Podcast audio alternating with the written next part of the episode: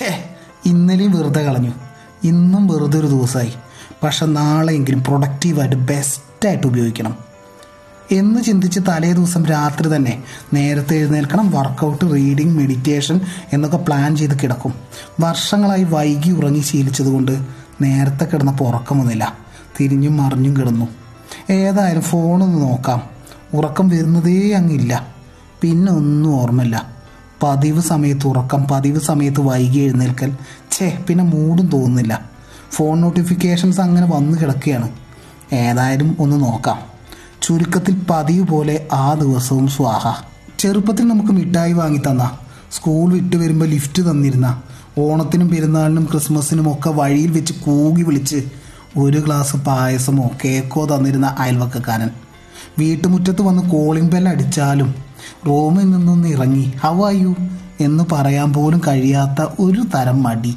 കഴിക്കുന്ന ഭക്ഷണം ഒന്ന് നോക്കിയിട്ട് കണ്ടിട്ട് വർഷങ്ങളായി. രാവിലെ മുറ്റത്ത് വിരിഞ്ഞ ആ പൂവിനെയും കണ്ടില്ല.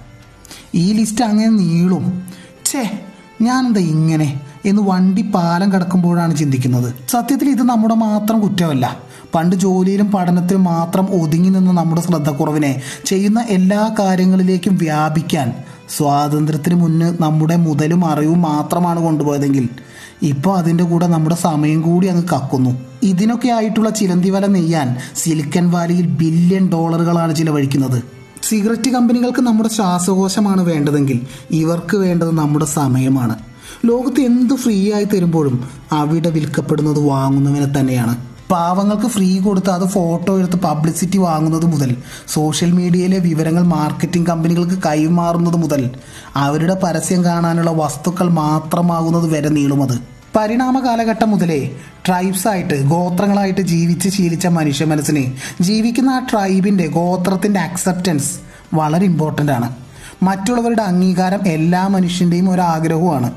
മറ്റുള്ളവർ നമ്മുടെ പോസ്റ്റിന് സൂപ്പർ എന്ന് കോമന്റ് ഇടുമ്പോൾ ലൈക്ക് ചെയ്യുമ്പോൾ ടാഗ് ചെയ്യുമ്പോൾ നാലാട് കൂടുതലായി നമ്മുടെ ഫിൽറ്റർ ഇട്ട മുഖം കാണുമ്പോൾ അവന്റെ ഡി എൻ എയിലെ അംഗീകാരത്തിനോടുള്ള അക്സെപ്റ്റൻസിനോടുള്ള ആഗ്രഹ സാഫല്യവുമായി. ചുരുക്കത്തിൽ ലൈക്ക് മുതലുള്ള ഈ ഓപ്ഷനുകളെ മനുഷ്യന്റെ ഈ അംഗീകാര കൊതിയെ കമ്പനികൾ ഭംഗിയായിട്ട് ഉപയോഗിക്കുകയാണ്. അൺപ്രഡിക്റ്റബിലിറ്റി മനുഷ്യന് ഇഷ്ടവും സന്തോഷവും എക്സൈറ്റ്മെന്റുമാണ് ബർത്ത്ഡേക്ക് സർപ്രൈസ് കൊടുക്കുമ്പോൾ ഞെട്ടുമ്പോൾ മുഖത്ത് കാണുന്ന സന്തോഷം പോലെ. ഒരു പ്രാവിന് ഒരു ബോക്സിൽ ഭക്ഷണം കൊടുക്കാൻ തുടങ്ങി. ഇടയ്ക്ക് ഭക്ഷണം ഇല്ലെങ്കിലും ഭക്ഷണത്തിനായി അത് ആ ചെറിയ ബോക്സിൽ കൊത്തിക്കൊണ്ടേയിരുന്നു. തന്റെ പോസ്റ്റ് ട്രെൻഡിങ് ആവുമോ? എത്ര ലൈക്ക് കിട്ടും? ഈ അൺപ്രഡിക്റ്റബിലിറ്റി ഡോപ്പമിൻ ഹോർമോൺ റിലീസ് ഉണ്ടാക്കും. അത് അഡിഷനിലേക്ക് തള്ളിയിടും. ഇന്ത്യ എല്ലാ കളിയിലും ജയിക്കുകയാണെങ്കിൽ കളി കാണാൻ തന്നെ വല്ല രസമുണ്ടോ? ആര് ജയിക്കും എന്ന ആ അൺപ്രഡിക്റ്റബിലിറ്റിയാണ് കളി കാണാൻ നമ്മളെ പ്രേരിപ്പിച്ചുകൊണ്ടിരിക്കുന്നത്. ആദ്യ കാലഘട്ടങ്ങളിൽ ഫേസ്ബുക്ക് നോട്ടിഫിക്കേഷനുകൾ സ്വന്തം കളറായ ബ്ലൂവിലായിരുന്നു അത്രേ നോട്ടിഫിക്കേഷനുകളൊന്നും വലിയ രീതിയിൽ ശ്രദ്ധിക്കപ്പെട്ടില്ല. മനുഷ്യ മനസ്സിൽ അപായത്തിന്റെ അലേർട്ടിന്റെ കളർ റെഡാണ് പിന്നെ നോട്ടിഫിക്കേഷനുകൾ റെഡിലാക്കി വലിയ രീതിയിൽ ശ്രദ്ധിക്കപ്പെട്ടു. സോഷ്യൽ മീഡിയയിൽ എന്തിനും ഏതിനും മൊബൈൽ ക്യാമറ ഓണാക്കി സംസാരിക്കുന്ന ആളുകളെ നമ്മൾ കണ്ടിട്ടുണ്ട്. സാമൂഹ്യ പ്രശ്നങ്ങളെ വലിച്ചു കീറുന്നു എന്ന് അവകാശപ്പെടുന്നവർ. ആ സമയം വല്ല സന്നദ്ധ സംഘടനയിലോ ചേർന്ന് അല്ലെങ്കിൽ ഒറ്റയ്ക്കോ യഥാർത്ഥ ലോകത്ത് സേവനം ചെയ്യുമ്പോൾ കിട്ടുന്ന സന്തോഷവും തൃപ്തിയും അത് വേറെ തന്നെയാണ്. ഓൺലൈനിൽ കിട്ടുന്ന സന്തോഷവും യഥാർത്ഥ ജീവിതത്തിലെ സന്തോഷവും അത് വേറെ തന്നെയാണ്.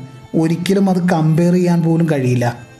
ജോലിയൊന്നും ആയില്ല പി ജി കഴിഞ്ഞു. എങ്ങനെ കിട്ടാനാ? കാലാവസ്ഥ തല്ലേ എന്നും പറഞ്ഞ് ദിവസവും മിനിമം ഏഴ് മണിക്കൂർ ഫോണിൽ നോക്കി ക്വാളിറ്റി കുറഞ്ഞ എന്റർടൈൻമെന്റിൽ കുടുങ്ങി നിൽക്കുന്നതിനേക്കാളും ഒരു ദിവസം ഒരു മണിക്കൂറെങ്കിലും അതേ ഫോൺ ഉപയോഗിച്ച് സ്കിൽസ് ഡെവലപ്പ് ചെയ്താൽ ഗ്രോത്ത് ഉണ്ടാവും ഉറപ്പാണത്.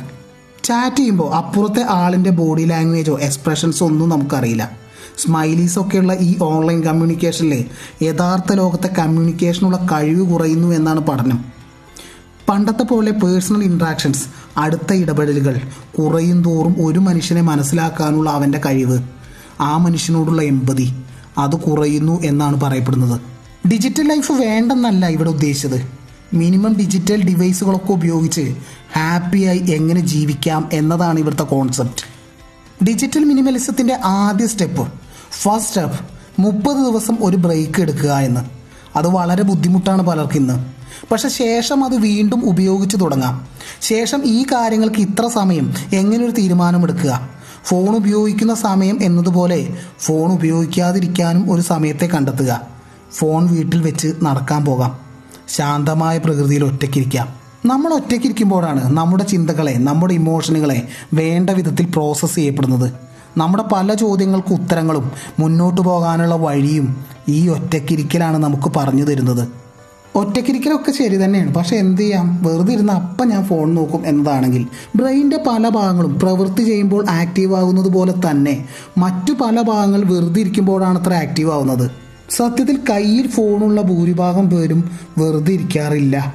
ലോകചരിത്രത്തിൽ ഇത്രമാത്രം ഏകാന്തതയെ മിസ് ചെയ്ത മറ്റൊരു ജനറേഷൻ ഉണ്ടായിട്ടില്ല. നെറ്റ്ഫ്ലിക്സ് സോഷ്യൽ മീഡിയ തുടങ്ങിയ ലോ ക്വാളിറ്റി എന്റർടൈൻമെന്റുകൾ യഥാർത്ഥത്തിൽ മനസ്സിനൊരു തൃപ്തി നൽകുന്നില്ല. പകരം ഹൈ ക്വാളിറ്റി എന്റർടൈൻമെന്റുകളാക്കി മാറ്റുമ്പോൾ സ്വന്തമായി ഗാർഡനിങ് റിപ്പയറിംഗ് ശില്പനിർമ്മാണം തുടങ്ങിയവ ചെയ്യുമ്പോൾ അത് പ്രൊഡക്റ്റീവ് ആവുകയും സന്തോഷവും തൃപ്തി വളരെയധികം കൂടുതലായും ലഭിക്കുന്നു. പോരാത്തതിന് കൈകൊണ്ടുള്ള ഇത്തരം ഫിസിക്കൽ പ്രൊഡക്റ്റീവ് ആക്ടിവിറ്റികൾ ബ്രെയിനിന്റെ ഡെവലപ്മെന്റിന് ഒരുപാട് ഉപകാരപ്രദമാണെന്ന് പറയപ്പെടുന്നു. ഇതൊക്കെ മനസ്സിലായി. പക്ഷേ ഈ ഡിജിറ്റൽ അഡീഷനിൽ ഞാനൊന്ന് പെട്ടുപോയി. എനിക്കത് വിടാൻ കഴിയില്ല എന്നുള്ളവര്.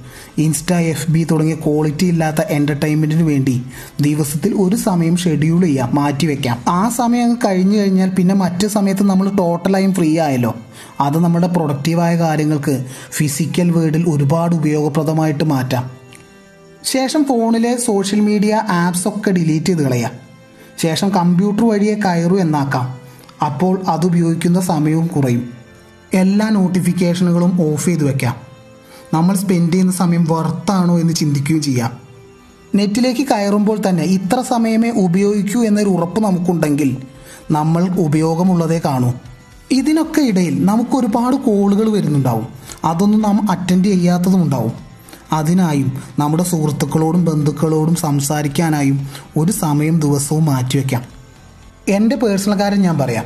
ഞാൻ ഡിജിറ്റൽ മിനിമലിസത്തിന് ഉപയോഗിക്കുന്ന ഒരു ടൂൾ എന്ത് കാര്യം ഞാൻ ഓൺലൈനിൽ കാണുമ്പോഴും അതിനു മുമ്പും ഓണാക്കുന്നതിന് തൊട്ട് മുമ്പ് ഒരു ചോദ്യം ചോദിക്കും. ഇത് കണ്ടതുകൊണ്ട് എനിക്ക് ഉപയോഗമുണ്ടോ എന്ന്. സത്യത്തിൽ ഈ ചോദ്യം ചോദിക്കുന്നത് ഒന്നുകൊണ്ട് മാത്രം ഞാൻ രക്ഷപ്പെട്ടത് നിരവധി മാലിന്യ കൂമ്പാരങ്ങളിൽ നിന്നാണ്. നമ്മളെ തേടി വരുന്ന വിവരങ്ങൾ മറ്റാർക്കോ വേണ്ടിയാണ്.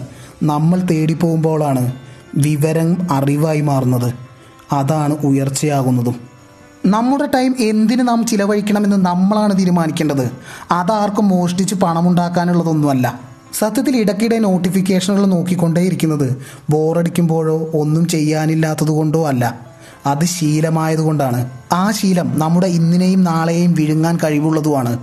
ഉപയോഗിക്കുന്ന ആളെ സോഷ്യൽ മീഡിയയും ഡ്രഗ് മാഫിയയും ഒരേ പേരിലാണ് വിളിക്കാറ്. User it's me M K Jayadev.